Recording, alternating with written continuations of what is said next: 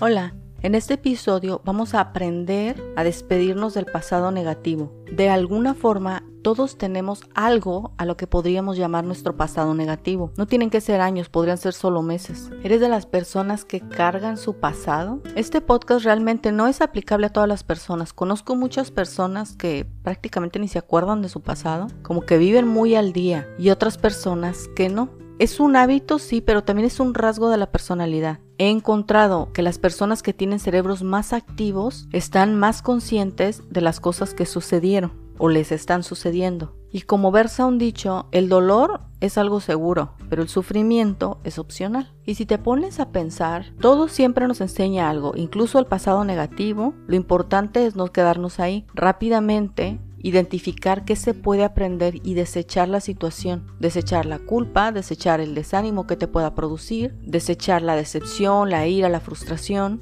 o la tristeza. ¿Y cómo se desecha? Bueno, no trayéndolo a tu mente. Y ciertamente a veces nos llegan las cosas a la mente, no es tanto que nosotros procesemos el pensamiento. Entonces, cuando veas que eso quiere llegar a tu mente, inmediatamente piensa, ok, de aquella experiencia yo aprendí esto y voy a hacer lo posible por no volverlo a repetir. Como te comentaba en un podcast pasado, yo siento que en mis 20 tomé tan malas decisiones que salí perdiendo aproximadamente 5 años. Y después ese comportamiento, digamos, se corrigió tratando de alcanzar ese tiempo. Lo que quería decir era que yo trabajaba como loca, estudiaba como loca y me apuraba como loca, presionada, estresada y no nada más estresada conmigo, sino con otras personas porque no tenían prisa por su tiempo. De cierta forma estaban cometiendo el mismo error que yo. Así que decidí, primero, no voy a estar recordando ese pasado negativo mío, las decisiones que tomé realmente en ese momento las tomé lo mejor que pude con lo que tenía, si hoy tuviera esa situación, ciertamente actuaría diferente porque lo hago y tampoco voy a seguir tratando de corretear recuperar cinco años porque es prácticamente lo mismo. Son resultados opuestos, pero es prácticamente lo mismo. Estoy dejando de vivir el presente por alcanzar un futuro o por vivir en el pasado.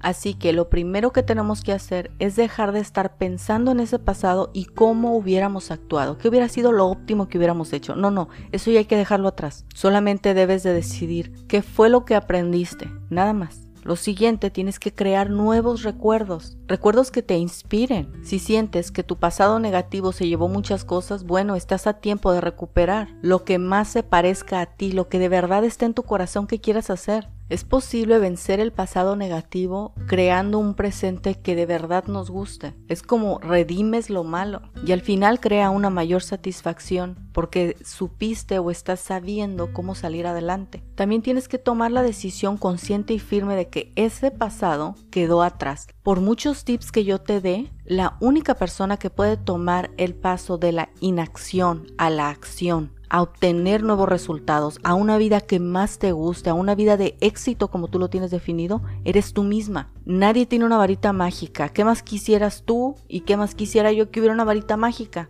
Pero el 99% de las veces vamos a tener que trabajar para nuestro crecimiento y para estar mejor, porque en nuestro corazón realmente está el deseo de estar mejor. Entonces, haz planes para el futuro. ¿Qué significa para ti estar mejor en el futuro? Tener una mayor convivencia familiar, hacer ejercicio, salir a caminar, vestirte de alguna forma en particular, tomar alguna clase. ¿Qué significa para ti estar mejor en el futuro? Ahí está la nueva esperanza, ahí está la verdadera esperanza.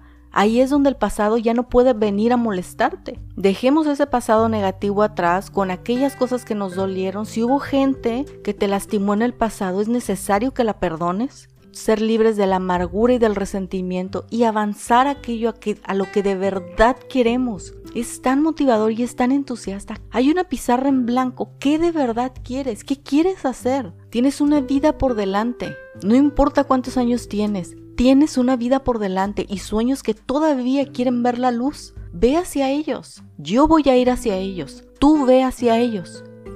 Nos vemos la próxima.